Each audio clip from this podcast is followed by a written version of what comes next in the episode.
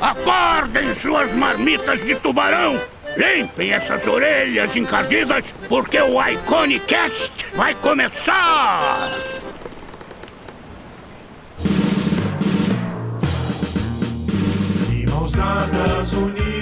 Dos vales brilhantes e verdejantes da grandiosa Osasco, ao lado de formosos pombos e ilustradores, nasce a incrível ilustradora Priwi, que hoje nos proporcionou uma conversa maravilhosa e muito rica sobre a arte, a vida e tudo mais. Eu gostei muito de conversar com a Pri, não foi a primeira vez que ela participou, ela participou também do episódio do Bate-Papo Ilustrado, foi uma conversa maravilhosa daquela vez, foi uma conversa maravilhosa também desta vez. A gente pôde focar mais na história dela, na percepção dela em relação às coisas da vida. Ela é uma pessoa muito tranquila, eu senti. Isso é muito bonito. Ela é uma pessoa que leva a vida com leveza, assim. Essa, é isso que fica pra mim, assim, além de ser uma pessoa muito engraçada e muito divertida. Então espero que você goste dessa nossa conversa. Eu sou Henrique Lira e este é o e azul.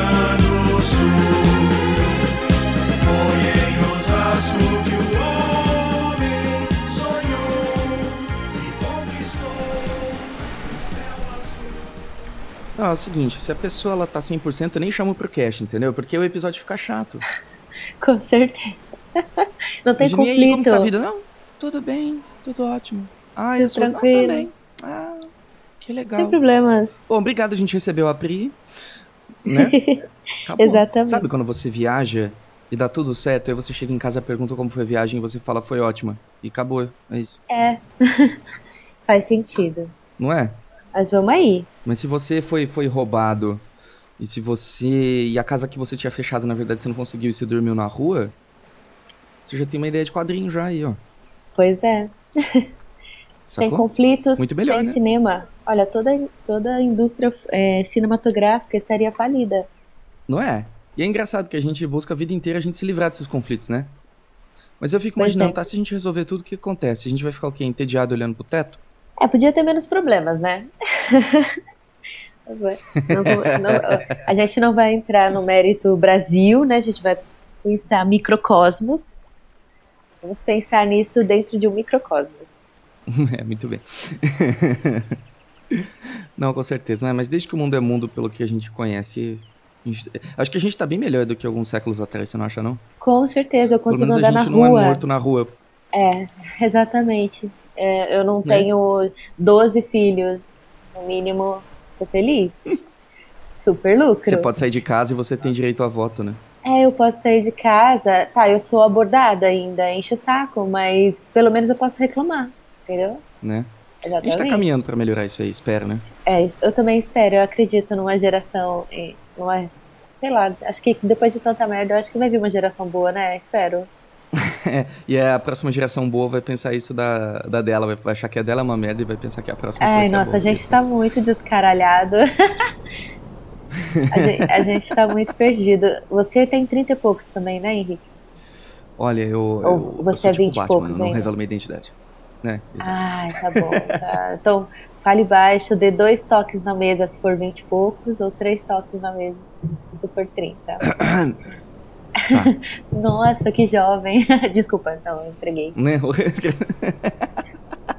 Você é muito jovem, é- então você ainda vai se descaralhar ainda. Tá bom. Eu vou me descarregar. Que termo maravilhoso. Muito obrigado por, por me apresentá-lo. É, Esse termo maravilhoso, lindo, cheiroso. Ai, Vai. meu Deus. Ô, Pri, segunda vez que você tá aqui, né? Coisa boa. Sim, sabe que eu nem lembrava mais qual foi- quando foi a última vez? Alguém me falou, nossa, você fez um Iconicast, não é? Aí eu, oi? Do Iconic lá, eu ouvi um programa que você tava. Eu, eu tava? É, você Eu tava, tava. Eu, ah, será que foi por causa do bate-papo? Eu não me recordo. Eu não lembro direito, eu não me recordo mesmo. Mas tá tudo bem, se Nossa, falaram, tá tudo certo. O problema é que você nem lembra o que você disse, né? Aí você começa a ficar meio noiado, né? É, aí eu assim, tá, não, Então. beleza, eu falei, merda. Não, foi mais legal. Eu falei assim, ah, então tá bom. Então tá bom, né? Não, mas é super normal, assim. é. Eu, eu tenho disso também, porque, não sei, os casts pra mim são. Pra mim, são, são conversas muito gostosas, assim. É uma coisa que, assim, ela acontece e ela, ela termina em si mesma, assim. Não é uma coisa que eu fico levando comigo. Simplesmente a gente conversa, que bom que fica registrado, né? Ah, exatamente. pessoas, mas- Eu, assim, fico super É feliz quando segue. me convidam. Eu- beleza, me chama, se é pra falar, se tem uma coisa que eu sei fazer é falar. então eu vou e participo, às vezes eu nem, eu nem me recordo direito o que eu falei direito, ou pra quem eu falei, ou quantas coisas minhas tem pelo Google, eu não tenho ideia. Mas, Olha, isso é meio perigoso, pois é, esperto, não, né? mas, mas eu sou assim, tá tudo bem, sabe? Quem tá na chuva pra se molhar, ajoelhou tem que rezar. O que encontrar aí eu, eu assumo. Eu assino embaixo. É isso aí, sucesso. Ai, ai. Você é da terra da- das pombas e dos ilustradores, correto? Exatamente, né? O paraíso A da sagrada salsicha. A, a Big Salsicha. Caramba. E você meio que cresceu artisticamente ao lado do, do Sr. Dog e outras, e outras beldades do mundo, É, né? então, na verdade, o Doug, ele é de uma. A gente teve amizade, né, por muitos anos e tal. Ele é de uma geração depois da geração que eu fui gerada. É, inicialmente, eu fiz parte, assim, como se fosse uma grande escola, sabe? A Bauhaus. Mas A Bauhaus de Osasco. A, Ba- a Bausasco. Osasco. Eu. eu fiz parte de um, de um movimento que foi uma segunda geração de desenhistas, na verdade. É, Osasco gerou uma primeira geração assim desbravadora, né, de, de um, uns caras, eu não vou saber direito, tinha o Sandro de Maria, tinha não sei quem, não sei quem, o Zito, e são nomes assim que estão na, nos anais da história desenhística osasquense. É, devia ter um salão sobre isso. E logo depois, é, esse, esse movimento de desenhistas que gerou caricaturistas na cidade, que era uma coisa bem novidade, né? Foi por conta dessa origem, gerou a escola de arte que, que funcionava lá, uma escola particular, né, desses caras.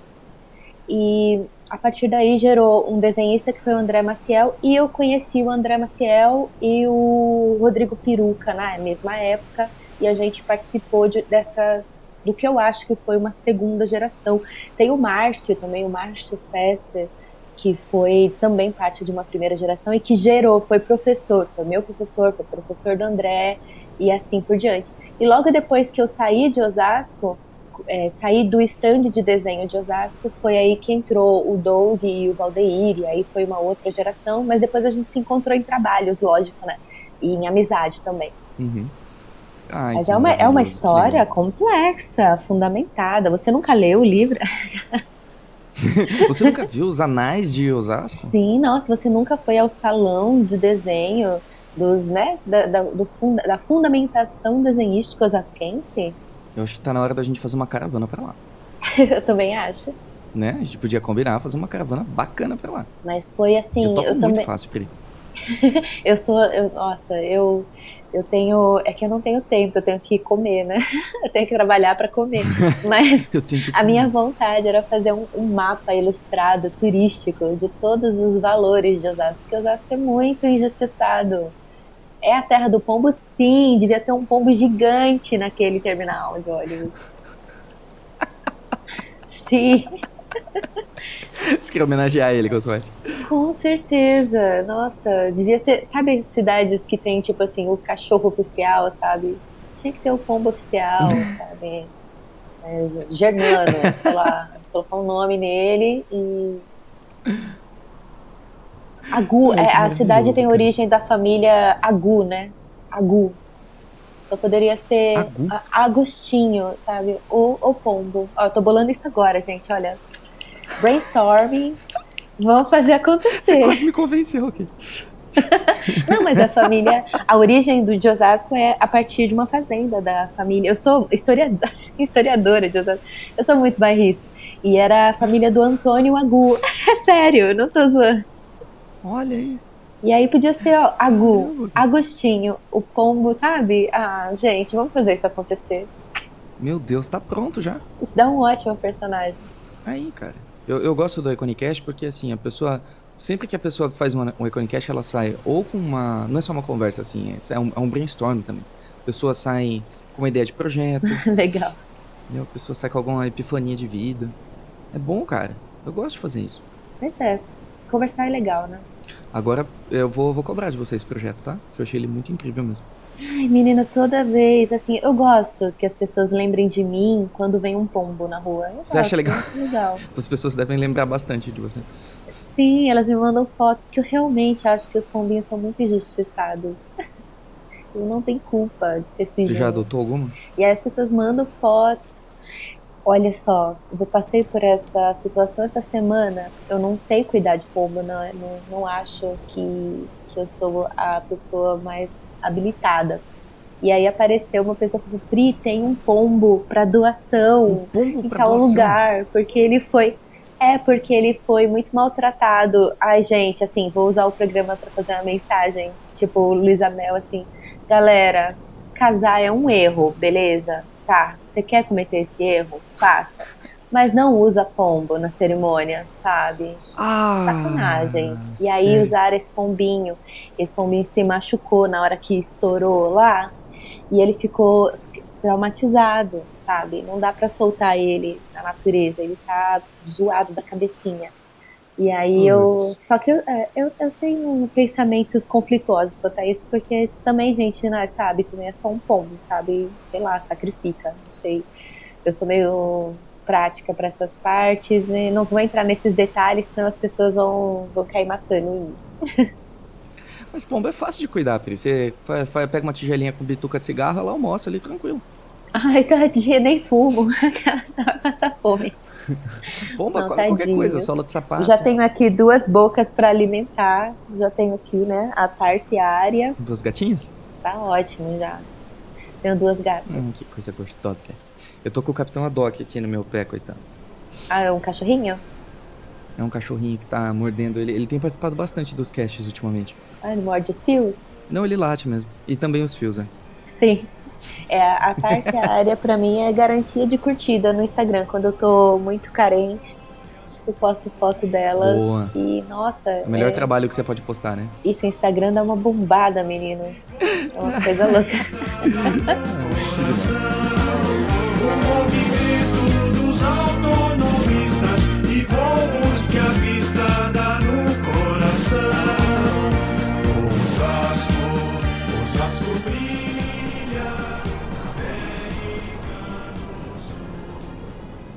Bom, então você lá nos primórdios, você.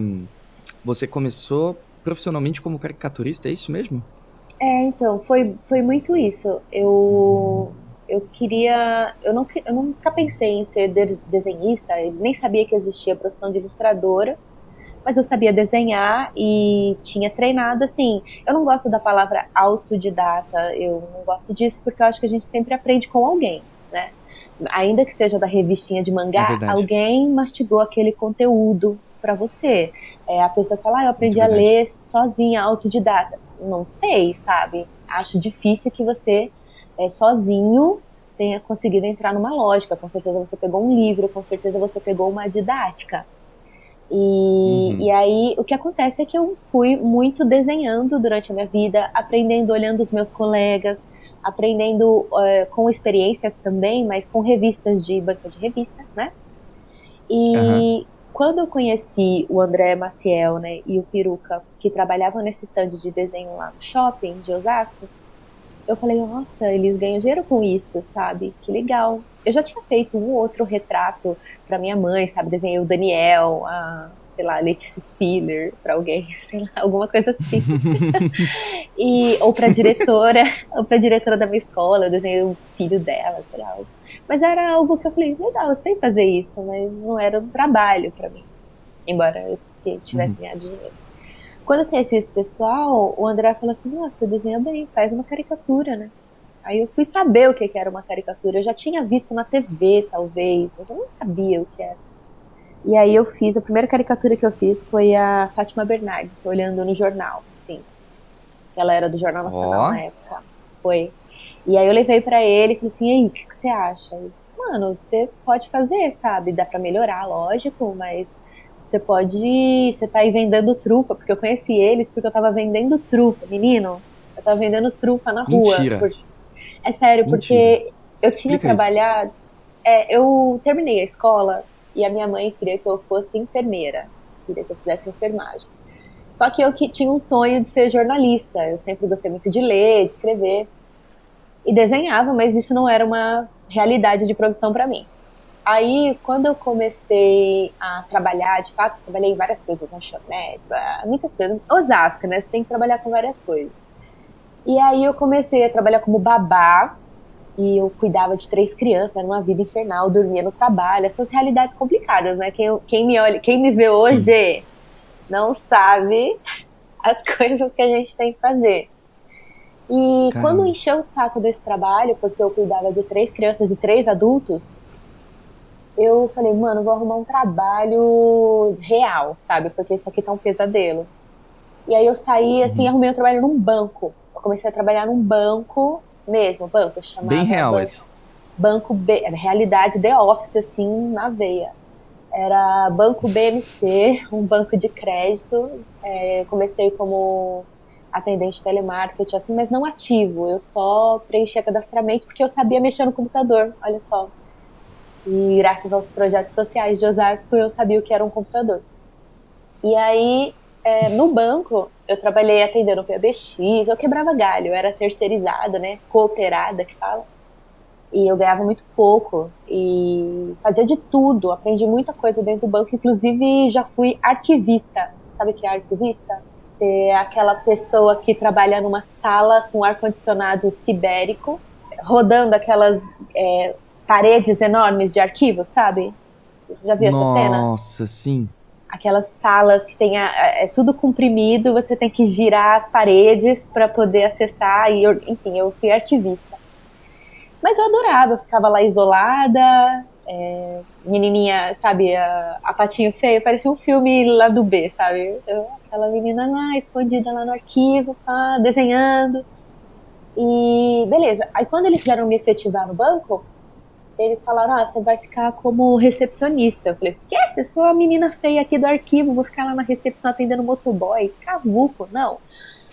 E aí, eu falei, não, não, não precisa me efetivar não, inclusive já quero a minha demissão, foi muito revoltosa, afrontosa. Eu falei, eu vou pintar a camiseta na- e vou vender na porta da USP também, e foda-se. É, e nessa época eu fazia cursinho, e só que para eu comprar as camisetas, eu comecei a vender trufa. Eu comprava as coisas, derretia chocolate, fazia lá as minhas trufas e vendia na Rua das Noivas, lá em Osasco. E aí, a partir daí, de ir todos os dias, né, vender trufa de loja em loja, eu acabei conhecendo o pessoal do stand de desenho de Osasco. E aí eles falaram, "Pô, você tá aí ralando, cara, pode desenhar, sabe? Ter essa vida mansa, de sucesso, completamente idealizada, mulheres, iates. eu falei, ah, por que não? Ai, Não é mesmo? E aí eu fazendo a primeira caricatura, eles me. O André fala assim, Pri, olha, aqui no stand ainda não tem vaga, mas meu, faz que nem eu, vai em feira livre. É, e eu, eu fiz, eu comprei um banquinho de feira e eu fui trabalhar em feira livre, trabalhei na rua, porta de escola, porta de estação. E aí, a partir daí, eu Caramba. comecei a ter encomenda, tipo, fazer o, um artista que o cara encomendou lá na feira, fazer um painel da Cinderela para uma menina que, fa que fazia festas, sabe? E aí, a partir daí, eu comecei a pagar as contas com desenho, ainda pensando em ser jornalista, né? E, bom, aí eu comecei a trabalhar no stand de desenho lá de Osasco, foi legal, trabalhei por um ano, mas era, ah, tudo que eu fazia eu tinha que pagar, eu pagava para trabalhar lá, né? Então, era Como muito assim? pouco, era muito pouco dinheiro. E aí eu comecei a fazer eventos, de trabalhar final de semana, desenhar caricatura, o que era pouco também, porque eu era inexperiente. Era, na base, na época era dinheiro, o salário mínimo era 300 reais, era 150 reais um dia inteiro, o que pra mim era muito dinheiro, mas depois eu descobri que com mais experiência, assim, um ano depois eu já tava ganhando 150 por hora. Então, Aham. é muito. era muito exploratório, na verdade, né? E. Ah, então. Aí, a partir de fazer eventos, cansei dessa vida de pagar. Falei, vou fazer só evento, mas. Aí, essa história é boa. Eu acho que eu já contei também. Eu peguei uns desenhinhos assim tal. Sabia fazer só uns desenhos engraçados, né? Eu já tinha passado a fase do Cavaleiro do Zodíaco.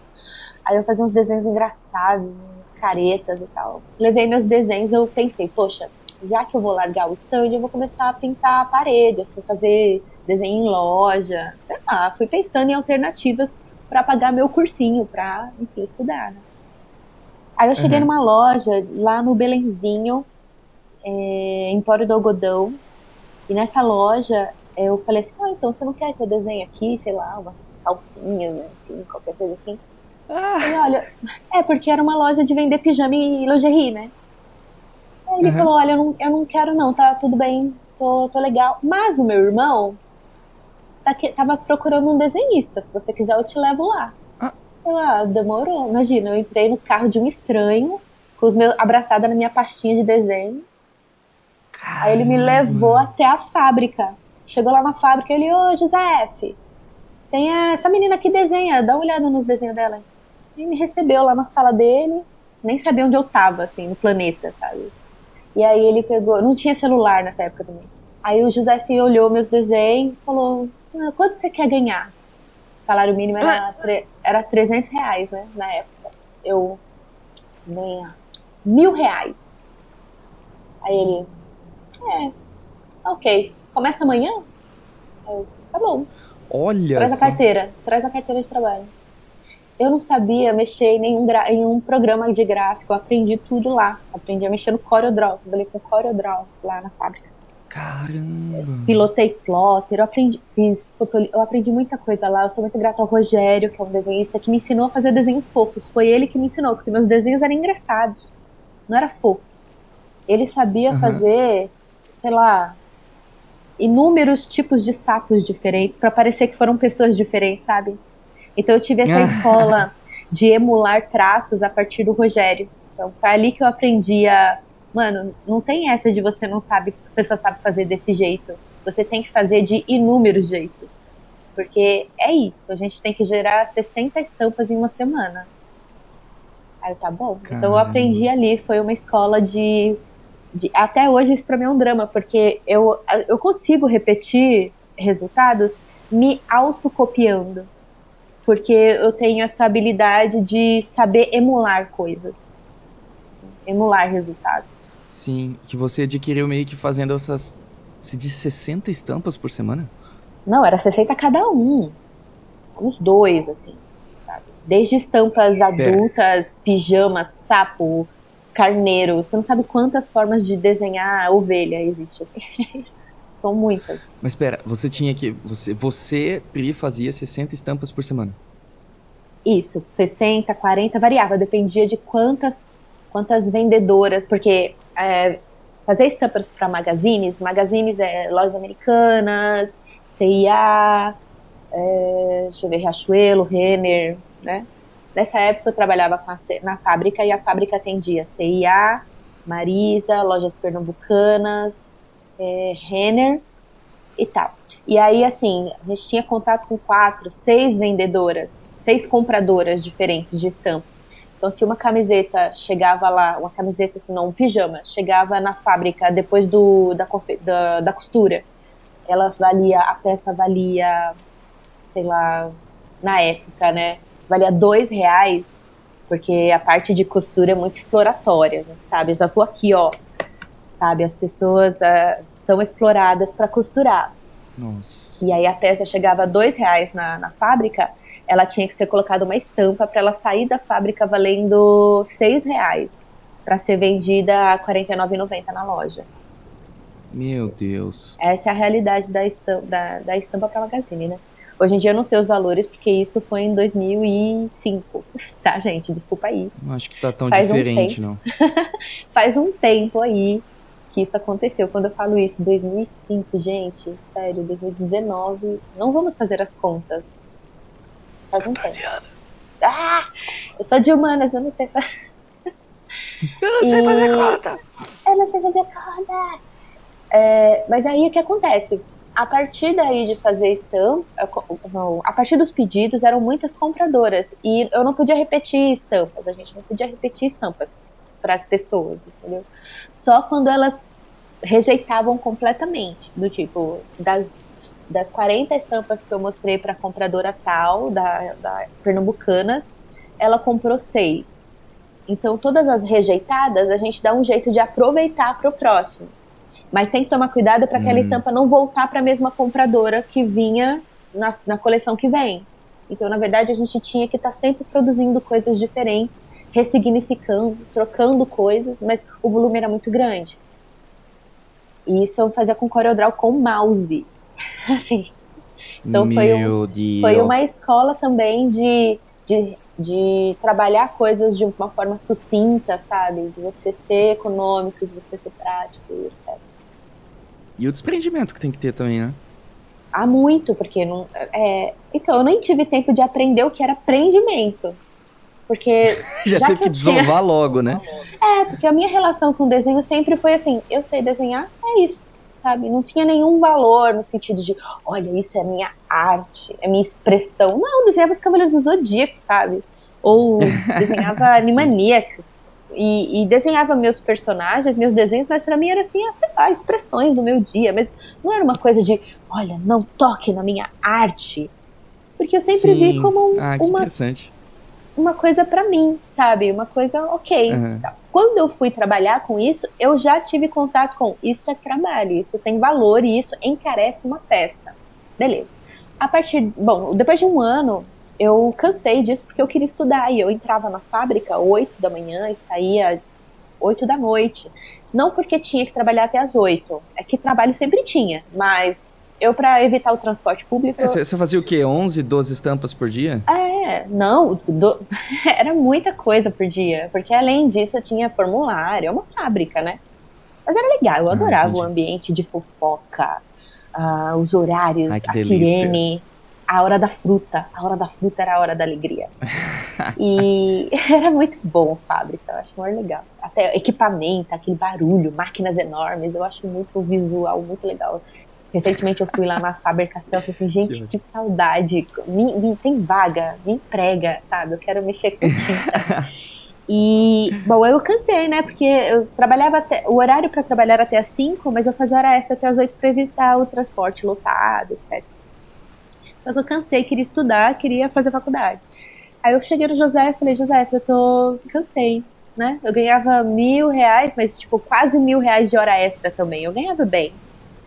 E pra época, né?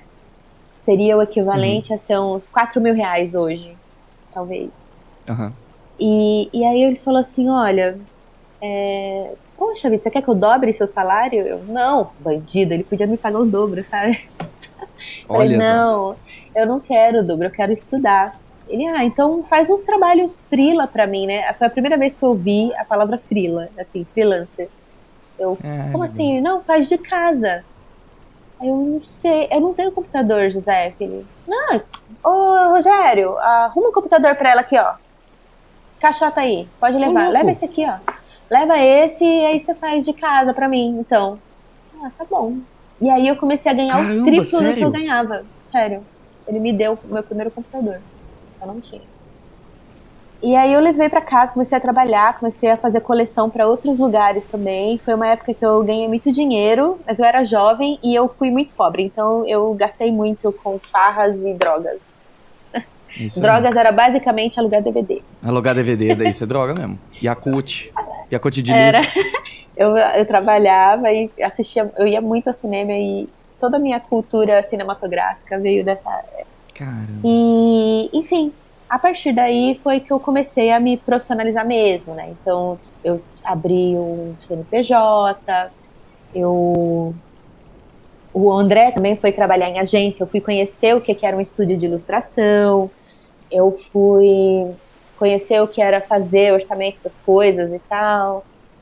E, e também a olhar outras referências. A internet era uma novidade, assim, era muito diferente de hoje, né? Tipo, para você começou a rolar a questão do blogspot, por exemplo, né, nessa época. Aham. Então eu fui ter o meu portfólio online. É, então foi, foi uma época muito desbravadora e graças ao Rogério Coelho, que é um ilustrador incrível, e a partir do blogspot que eu arrumei o meu primeiro trabalho para livro, né, para editorial assim. Foi porque eu coment... ele me conhecia dos comentários do Blogspot e me indicou para um trabalho que ele não pôde pegar. Maravilhoso como as coisas acontecem, E a né? partir daí eu comecei a carreira. É bem do... é, o caminho de cada ilustrador é muito diferente, né, um do outro. Eu gosto de deixar claro que não existe um- um- uma receita. Imagina, só para pra pensar um pouco quão louco é você vendendo trufa Aham, e aí você consegue trabalhar com desenho. Aí você vai numa loja de pijama aham. pra oferecer seu trabalho e aí você consegue. Sim, foi num dia E muito louco, trabalha- assim. Ah, cara, Mas Que é assim, gente, deci- decisões, assim, é, você tem que. é, Eu tenho muito comigo, eu sou muito cética e tudo, né? E ateia e tal, mas eu tenho comigo na, que a gente movimenta energia. Então, quando a vida tá muito parada pra mim, as coisas começam a dar errado, eu, eu penso logo no Deus ajuda quem cedo madruga, sabe? Eu começo a me mexer e é batata, as coisas funcionam. E é o que eu passo pros meus alunos, assim.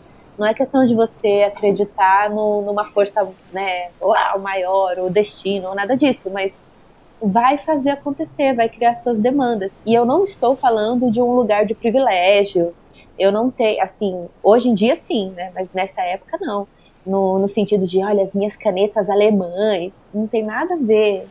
Ou quando a pessoa me pergunta assim, nossa, seu iPad é Pro? Eu, não é Pro, gente. Não é o iPad Pro que vai fazer você desenhar bem não é um Mac, não Uhum. é um curso. Eu sei que quando eu comecei a carreira, os ilustradores mais experientes falavam: você tem que fazer um curso lá em Nova York, na. blá, blá, blá, blá, blá." E, e isso, sério, talvez eu não esteja em outros lugares de privilégio porque eu não fiz esse curso em Nova York. Talvez eu ainda não esteja fazendo capas de livros porque eu não fiz um curso em Roma. Porque já me indicaram, falaram assim, cara, você quer entrar no mercado editorial? Faz um curso em Roma, menina. Eu, ah, que legal, vou lá. Tô indo, sabe? Então a gente sabe que é uma profissão cheia de privilégios, né? De, de privilegiados. Mas eu acho que a gente tem que pensar em criar demandas. Pelo menos para mim sempre funcionou. Você tem que criar demandas. É, trabalhar. Até quando me perguntam assim. E aí, eu dou aula para muitos alunos da Quanta, né? Uhum. E, e eles me perguntam, Pri, quando é que eu, que eu vou saber que eu sou uma ilustradora ou ilustrador? Ah, quando você decidir que você é. Afinal de contas, é Né? assim. Se você é ilustrador agora, o que, que um ilustrador estaria fazendo? sabe? Provavelmente não estaria é, sem desenhar. Então, se você é ilustrador, acorde como ilustrador, sabe? Pense projetos como um ilustrador. Não faça só fanarts para internet, né? Não trabalhe só para Instagram. Faça projetos para você. Se, se faça briefings para você, sabe?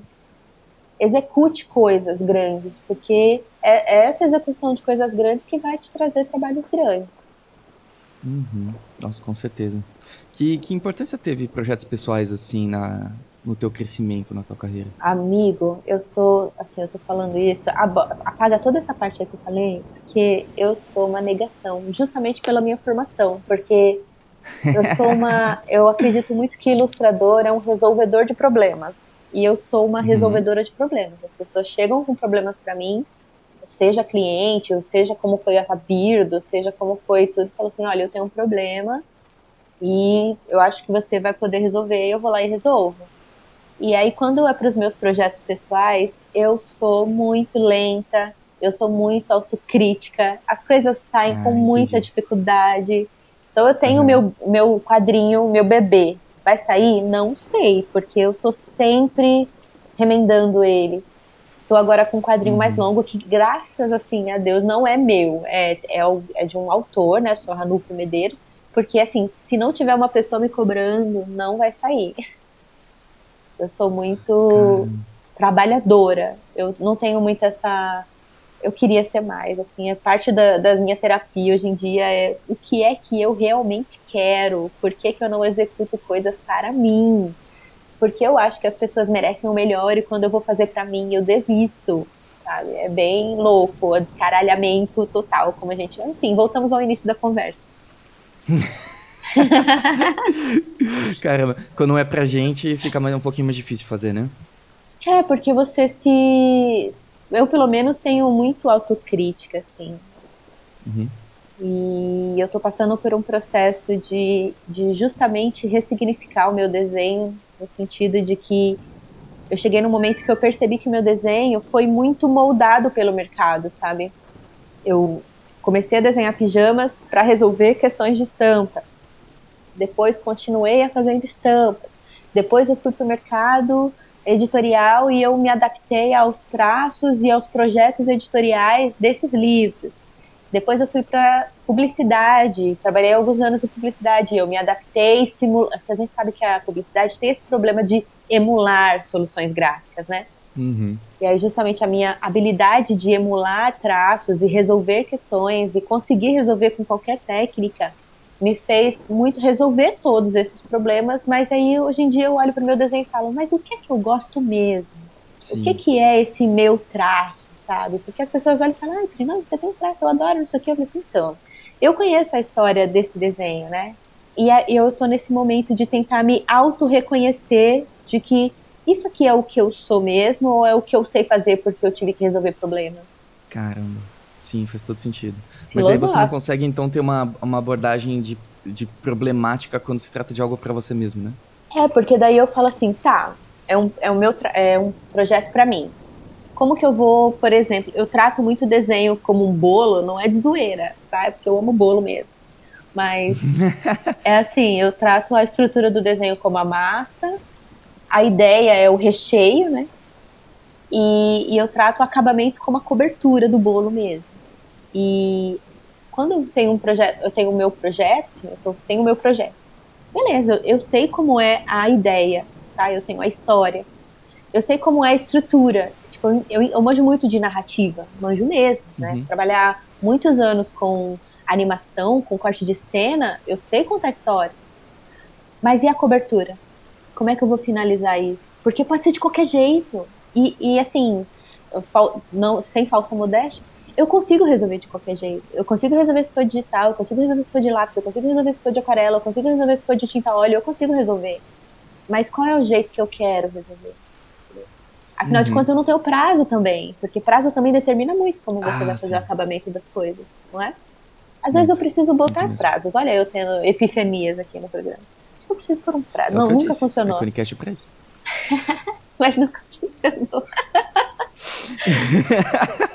eu já fiz O- isso. Não se engane, Priscila.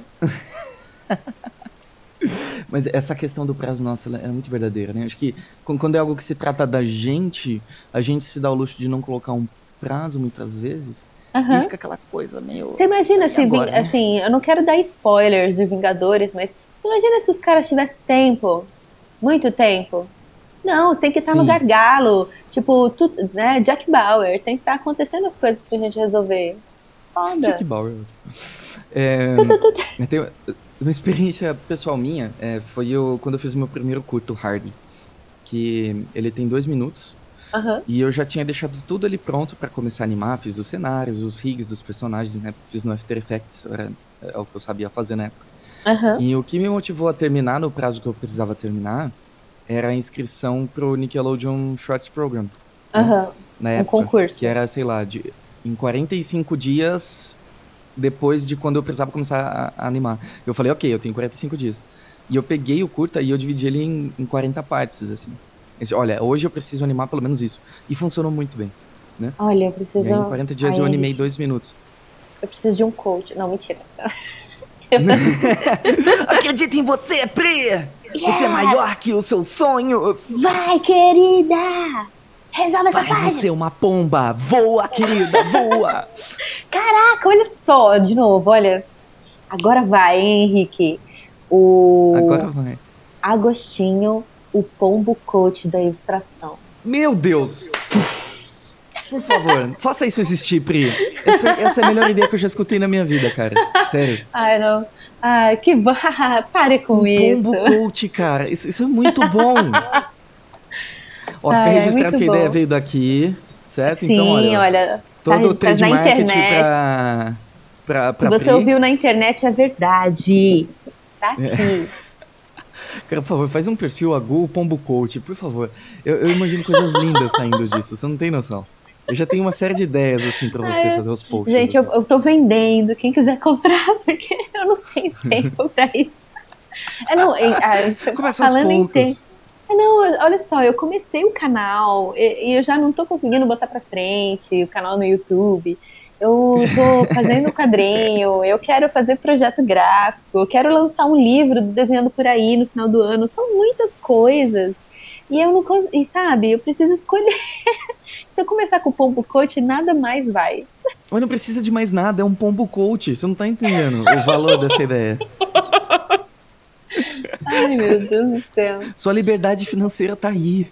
Você vai Será? vender estampa, você vai vender Ai, carteira, você vai fazer do uma céu. IP maior do que, sei lá, você vai vender fralda do pombo coach. Você acha que agora eu vendo, eu consigo tolerar a cara da menina lá, da Natália, lá do, do Fique Milionário? A partir do pombo? Ah, Cara, você não tem ideia. Se eu fosse você, eu corria, porque alguém vai escutar essa ideia, vai entender o valor dela e vai Ai, fazer. Amigo, acredite nos seus sonhos, só me dá o crédito, tá? Pode usar. eu libero. Voa, voa, pombo, voa. É, é uma Voa, ideia muito pombo, voa, maior do que eu. voa. É muito maior do que eu. Vai. Essa ideia é Só pro seja. mundo. Isso. Então, amigo, você que tá aí carente de projetos, você não é uma cabeça fervilhante como a minha, que tem muitas coisas, muitas vontades e, e pouco tempo. Se você está aí carente de projeto, pode pegar o Pombo Coach, né, Agostinho, e fazer ele viver. Gente, olha, dando na bandeja. Essa ideia é maravilhosa, olha só. Voa, voa. Ai, Peri, pelo amor de Deus. Muito bom. Mas aí, você ia falar da questão do tempo, né? O que, que você ia dizer? É, não, justamente por isso, porque eu tenho muitas ideias e, e aí, assim, é um vício, né? Você ter ideia uma atrás da outra e uma- o grande drama da vida agora é você precisa, será mesmo? Aquela, você precisa, não precisa? Eu sou esquizofrênica. É, e aí, a gente vai concluir ou não o projeto, sabe? A gente vai fazer ou não acontecer? Porque, sinceramente, também eu tô eu só quero desenhar, sabe? Até essa vida de Uhum. orçar e de, de prospectar. Inclusive, assim, eu vou fazer, vou aproveitar o seu programa, você me dá liberdade, Henrique, Por favor. eu fazer um pedido. É, você que é agente de ilustrador, que facilita a vida de ilustrador, me ache, me procure, sabe? Me ajuda. Eu não, eu só quero desenhar, sabe? Eu não quero mais fazer orçamento, sério. Você que tá começando a carreira é legal, viu, gente? É muito da hora, mas essa parte é muito zoada. E no cartório, eu não aguento mais no cartório. Enfim. é a vida. Que maravilhoso. que hoje se orgulha de ser Osasco, cidade e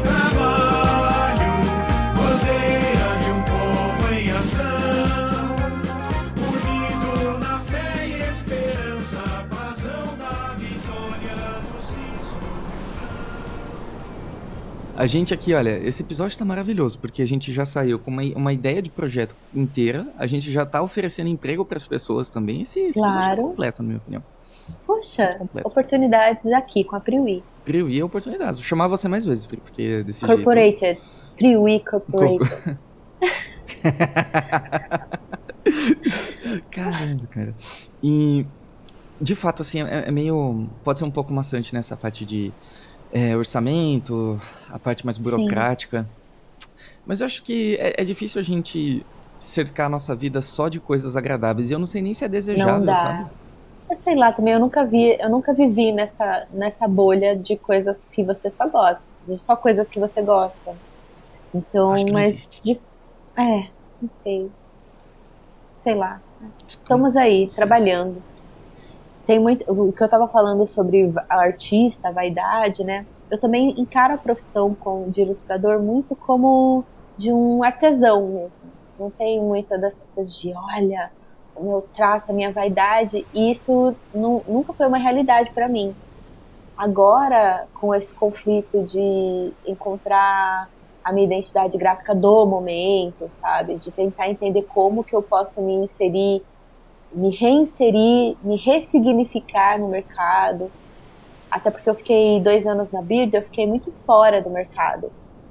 E aí, quando eu saí no ano passado, eu já peguei um quadrinho, então eu ainda não me inseri totalmente no mercado. Eu tô querendo me inserir no mercado de novo agora. E, nossa, é, é muito louco recomeçar, sabe? Não sei se Uhum. você entende. E talvez eu tenha que entrar na- nessa bolha da vaidade. Não da vaidade de um jeito. vai- Vaidade não é só é, negativa, né? Mas de, de revalorizar o meu trabalho, ressignificar, ter visões diferentes para o uso do meu trabalho. Uhum. Você tá revisitando quem você é, de certa maneira, né? Ai, autoconhecimento, comer, rezar e amar. Não, comer, rezar e ilustrar. Só assim. Preciso de, preciso de uma viagem para a Índia. Por favor, agora só por favor, considere por um segundo a diferença que faria uma Ah. pomba coach na sua vida. Nesse momento. Acho, será que é o momento? Será que era isso? Não tem, era isso que você estava Porque eu buscando. tô triste e deprimida à toa. Eu tô deprimida Exato. à toa, então. Gente, Caraca, mano. por que que, por, que, que- por que que a gente tem depressão? Porque a gente não tem uma pomba coach na vida. Pomba coach na sua Eu vida. acho que é isso. Eu acho que É é isso. isso, acabou. Acabou. Acabou. E como que, como que você tá lidando com Partiu esse processo pom- de. você tá lidando com, com, esse, com esse processo de, de autoanálise, assim? E uma outra pergunta é: enquanto você estava trabalhando para os outros, você não tinha esse processo De quê? De. de autoanálise, assim? Você, uma coisa que você deixou meio de lado, assim, para trabalhar?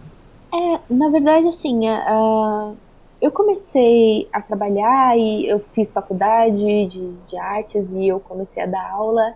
Então, o processo de trabalhar, ensinar, aprender, trabalhar, ensinar, aprender, foi muito causa e efeito. Não foi uma coisa do tipo, olha, agora eu preciso é, mastigar isso e processar. Isso acontecia, só que num nível muito prático. Eu preciso Uhum. trabalhar para emitir nota, para pagar os boletos, para investir em trabalho. E esse ciclo de por, por 15 anos assim aconteceu, sabe? Agora eu cheguei no momento que mesmo trabalhando muito, mesmo trabalhando para os outros e dando 100, 200, 300%, sei que é possível, da minha energia, o mercado ainda é um mercado. Ele vai mastigar você, ele vai usar o que pode de você, e quando as- talvez a sua mão de obra para alguma área fique muito cara, ele vai trocar você por alguém que vai ganhar menos e vai aprender também e vai ser tão eficiente quanto você também, sabe? Não existe essa essa no, no mercado, quando eu falo mercado, eu tô, a gente está falando de uma realidade brasileira, né? No, no mercado você é uma mão de obra. Você lê o capital, mensagem subliminar, né? lê o capital.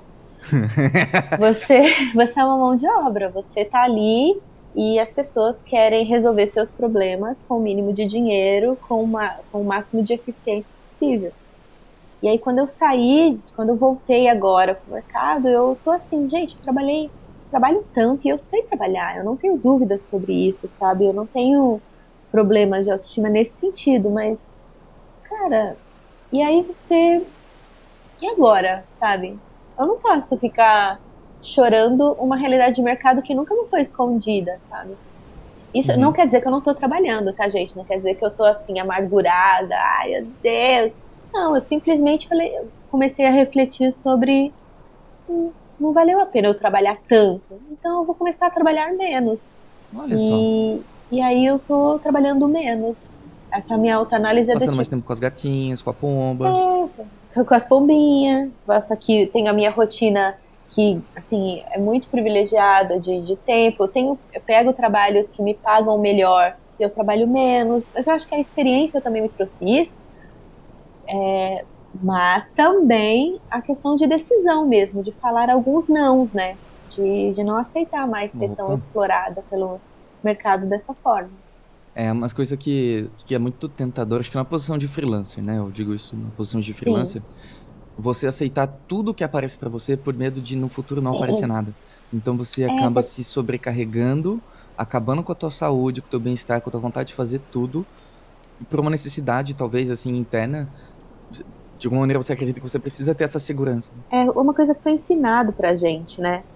De a gente é, é muito louca essa questão. A gente vai falar sobre educação, mas na escola, é, não importa se na escola estadual ou na escola, a escola como estrutura educou a nossa geração para sermos eficientes, não para sermos criativos e críticos, né? É isso. Então, Uhum. você. ah, isso vai piorar, que assim vai piorar. E isso vai piorar. Mas Né? a gente foi criado assim. A gente foi criado pra. Minha, assim, a maior expectativa da, da minha família, por exemplo, era eu fazer um Senai e ser uma pessoa útil. Entendeu? Uhum. Sim. É, Uhum, e aí a nossa geração inteira foi, foi isso. Você estudou administração para ser útil. Você. Tem um sentido muito utilitarista, né? É, é Mecânico, político. material, assim. Exato. Uhum. E, e foram decisões políticas, foram decisões na escola que nos lev que levaram a toda a estrutura da, a- da coordenação pedagógica nos leva para isso, a nos preparar para o vestibular, para a vida prática, para você ser útil. E isso é, é a realidade da, da geração anterior à nossa, da nossa e possivelmente das mais para frente. Só que agora ainda mais sucateado no sentido de você gerar mão de obra desesperada. Uhum. Quanto maior o desemprego, maior o desespero das pessoas, mais elas se submetem a trabalhos e a acumular trabalhos e a depreciar sua rotina em função de não passar fome, certo? Então, Sim. o ilustrador também tem isso. A gente já não tem uma educação das artes na escola. A gente não tem uma visão criativa e crítica sobre o mundo. A gente não tem. Salvo algumas coisas que a nerdice nos proporciona, a gente não tem. E aí você cresce falando, mano, eu vou pegar muitos trabalhos, porque eu não sei o mês que vem. Só que no mês que vem aparecem outros pequenos, muitos trabalhos também. E aí você vai Uhum. acumulando um monte de pequenos trabalhos que só. Eu posso falar palavrão? Aquela? Manda bala, depois a gente Que coloca um só- barulho de golfinho do Bob Esponja. Ah, por favor. Foi um miadinho, sabe? Miau.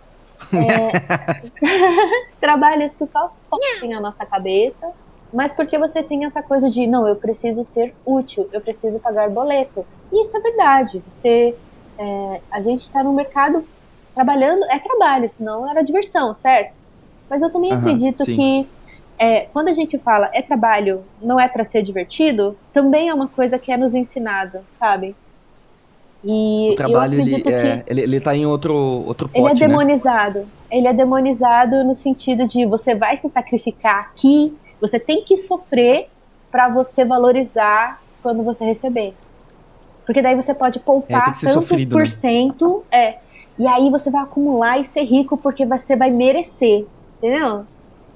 É uma política sim. sórdida, sórdida, feita para o trabalhador. E eu não estou falando do trabalhador pobre. A gente está falando de uma profissão de rico. A nossa profissão é uma profissão de rico, que era uma profissão de rico. A gente está falando Uhum. sobre uma mentalidade é, de burguês, né? Uma mentalidade de exploração de você almejar acessar o salão burguês, o salão nobre, né, no caso. É bem louco. Então, eu gosto muito de. ai, eu, eu vou começar a palestrar aqui, não? Eu sou, eu sou muito Por favor, por favor. esquerdinha. Só não tá no lugar do, do, do, do Agu. Oi? Só não tá no lugar da, da Pomba Coach, por favor. Não, não, não. Você acha que a Pomba Quant veio da onde? Aí você comi o poderia utilizar o Agu, a Pomba Coach, como um alter ego pra você expressar suas ideias de maneira mais enfática. Ah, então, os meus alunos estão acostumados com a minha. com, com essa, com esse meu lado. Que, é, enfim, bater uns papos aí. Quem quiser bater um papo comigo sobre isso, meu, de boas, vamos conversar. Vamos falar de educação. Nossa, eu tô quero bater um. Eu quero bater um papo contigo sobre isso agora. Vamos, vamos. É. É. é muito produtivo. É Porque, ah, então, tem essa coisa, né, do ilustrador sempre tá falando de trabalho, sempre tá falando de desenho. E eu, e eu tô sempre desenhando mesmo. A ideia do desenhando por aí é porque eu realmente gosto muito de desenhar por aí. Mas eu Aham. gosto de desenhar por aí pra parar de falar de desenho, sabe? Pra falar de outras coisas. Viver, sabe? Aham. Trazer coisas pro desenho. É, o desenho, ele é mais rico quando você traz coisas pra ele. Nossa, com certeza. Eu costumo contar uma história para os meus alunos, e eu acho que eu nunca contei em podcast, que é sobre o meu professor de gravura na faculdade, e- o Norberto, e ele falava assim: Olha, se vocês quiserem faltar na minha aula, eu dou presença, não tem problema, contanto que você vai viver, sabe? Se você quiser cabular a aula, ai, sabe, não precisa. Mas se você for viver, for namorar, for surfar, for comer uma comida legal, de boas, eu vou dar presença pra você, porque quando você voltar, você vai trazer uma gravura com você. E eu Uau. falo isso sobre o desenhando por aí. É, ou para os meus alunos, né? Assim, gente, vocês têm atividade, lição de casa, desenhar é hábito, você tem que desenhar todo dia, mas não pode ser doloroso. Você tem que viver para trazer desenhos para você. Você precisa namorar, você precisa comer pizza com os amigos, você precisa errar, sofrer, sabe? Ter uma foda ruim. Você precisa ter história. Para o seu desenho ter história. Para ilustração isso sim, também não, funciona. totalmente. Nossa, faz todo sentido, Pri. É, Não é? Sair um pouco da bolha, assim, acho que uma coisa que acontece com, com certa frequência é, é a gente se inserir em uma bolha de outras pessoas que fazem o que a gente faz e a gente começa a absorver o que elas fazem naturalmente, né? A gente vai se Isso. influenciando, mas a gente não sai disso. O que acontece é que tem um monte de gente fazendo coisas muito parecidas porque aquilo deixou de ser ela. né? Com certeza.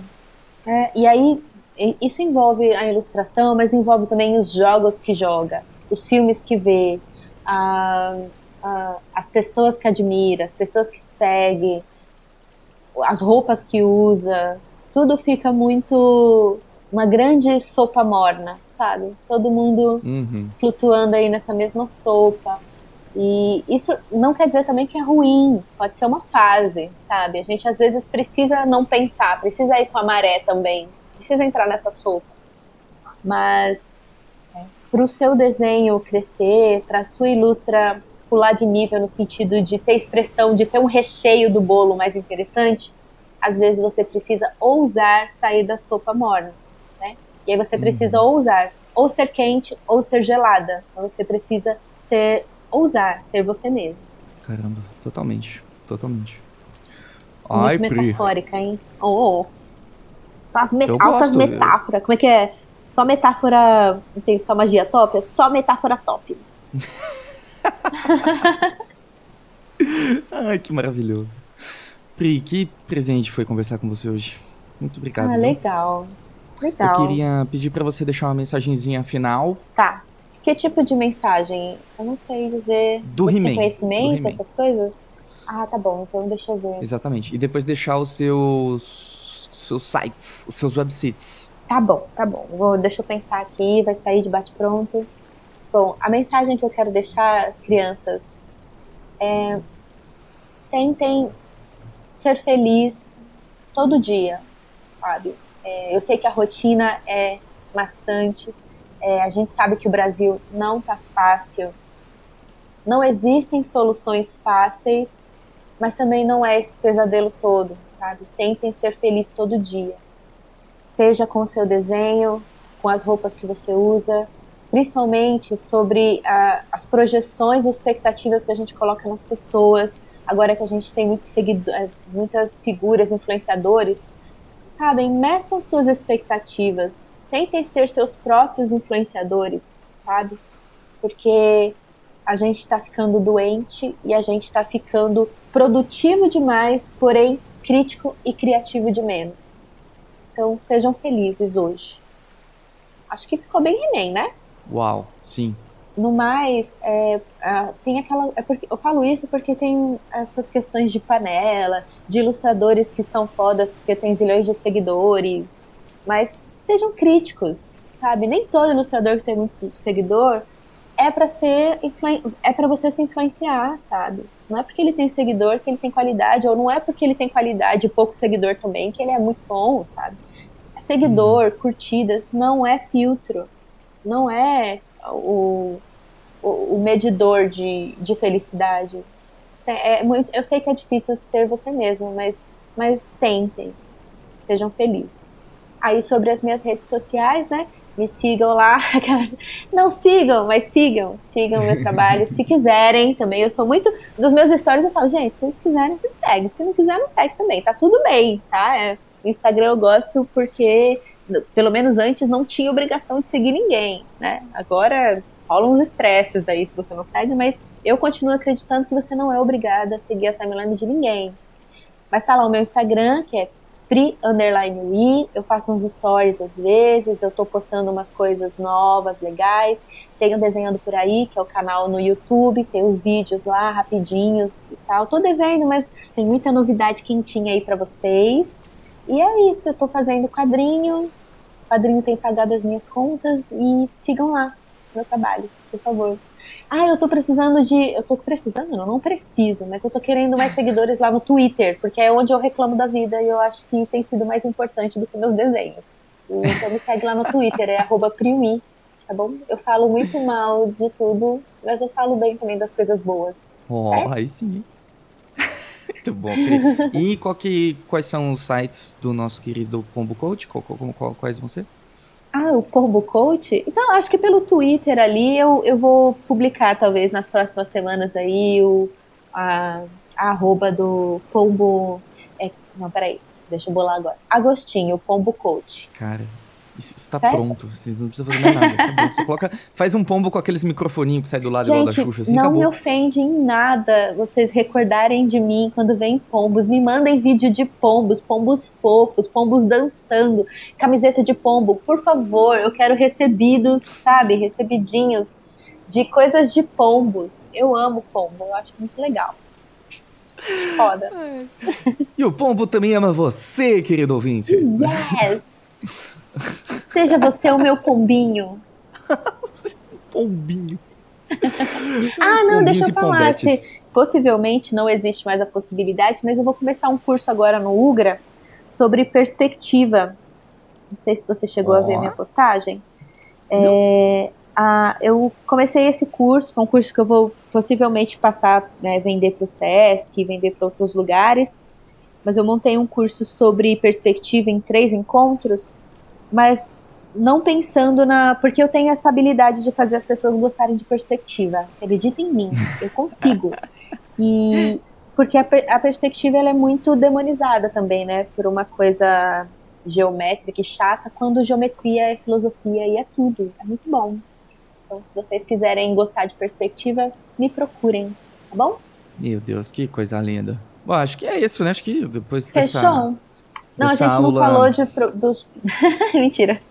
A não falou Não, de problemas do mercado, do mercado alimentício, da, da saúde. A gente não falou da saúde, a gente não falou de nada. A gente vai ter que marcar um outro sobre isso então. Se e a gente chama o Doug pra falar, nós três. Sim, exercite-se e namore. É isso. Exercício na moda. Muito bom. São muitas coisas pra absorver, meu Deus do céu. Muita, é muita coisa pra muita. absorver. Precisar de algum coach pra me ajudar agora a organizar essas ideias. Tá, vai dar certo. Não vai dar, Vai não. dar certo. Vai dar certo. Vai dar certo.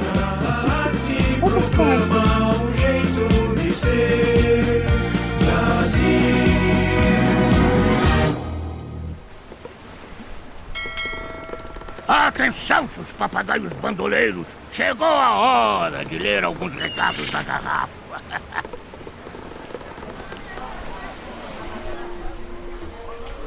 Recadinhos da garrafa, amores, muito obrigado por todas as mensagenzinhas lindas, maravilhosas, todas as sugestões, muitas sugestões, que coisa boa, que coisa bonita.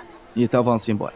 O Juan perguntou o seguinte: Eu sou analista de operação e processos em tempo integral, porém eu uso arte como forma de me expressar e para relaxar. É possível conciliar as duas áreas como profissão? Olá, meu querido Juan. Olha, novamente, né? Que sou eu pra dizer o que dá, o que não dá. Cada pessoa sabe de si, sabe das próprias limitações. Não existem regras pré-estabelecidas do que pode ser feito e que não pode ser feito, né? Eu imagino, olhando de longe, que seria bem interessante trabalhar com as duas coisas, né?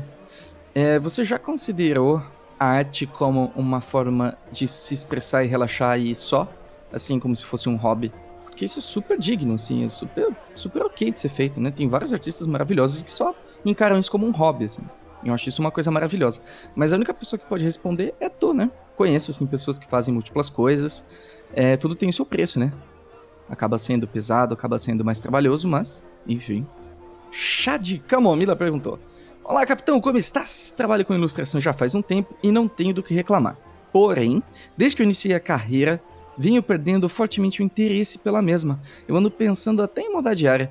Como proceder? Olha, senhor ou senhora chá de camomila, isso acontece mesmo, acho que nem sempre as coisas são divertidas, nem sempre a gente vai estar apaixonado pelo que a gente faz. Eu acho que esse é um processo simplesmente natural. Ainda mais quando a gente começa a encarar como um trabalho, como uma obrigação. Como a gente, quando a gente para de ter uma, a, a opção de fazer aquilo ou não, aquilo se torna o nosso ganha-pão. Acho que a maneira que a gente interpreta e olha pra isso muda, né? Acho que é quase que natural. Talvez uma outra pergunta interessante que a gente possa se fazer nesse caso é como que a gente pode se reencantar pelo que a gente faz. Talvez o problema não seja o que a gente faz, mas a visão que a gente tem sobre o que a gente está fazendo, os tipos de clientes que a gente está atendendo, ou até mesmo o tipo de trabalho que a gente faz dentro dessa área que a gente gosta. Então talvez identificar o que realmente te incomoda, talvez seja um bom começo, sabe? Às vezes não, não é uma questão de mudar de área, mas mexer aqui, mexer ali, coisas mais tranquilas, coisas menores que de repente faz as coisas voltarem a ter sentido, né? Mas eu sinto que tem fases que são assim mesmo e acho que é importante a gente viver elas também. Nem tudo são flores, independente da área. Eu acho um mito aquela ideia de que a gente sempre vai acordar inspirado e feliz e alegre por estar trabalhando com a gente, com o que a gente trabalha, né? A vida acontece enquanto a gente está fazendo o que a gente faz, então eu acho natural que esse tipo de coisa aconteça. Eu acho que não é nenhum problema, você não é uma anomalia nem nada. Como que você poderia de repente se reapaixonar, se reencantar pelo que você faz? Será que talvez voltar a fazer arte para si mesmo? Quanto tempo que você não faz isso? Lembrar do porquê você começou a fazer isso de início, né? Num primeiro momento. Acho que esse tipo de reflexão talvez te ajude. Mas acho que sempre com paciência, respeitar o momento das coisas e respirar. Muito obrigado, amores, por todos os recadinhos. Se você quiser deixar o seu recado pra gente ler em algum episódio, o link tá na descrição aqui, só você enviar o seu recadinho da garrafa, sugestões de pessoas pra gente trazer, perguntas, anseios, o que você bem entender, certinho? Então, muito obrigado e a gente se vê semana que vem. Beijos.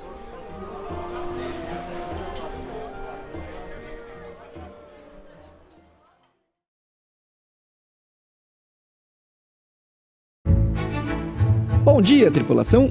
Eleonor tinha muitos sonhos.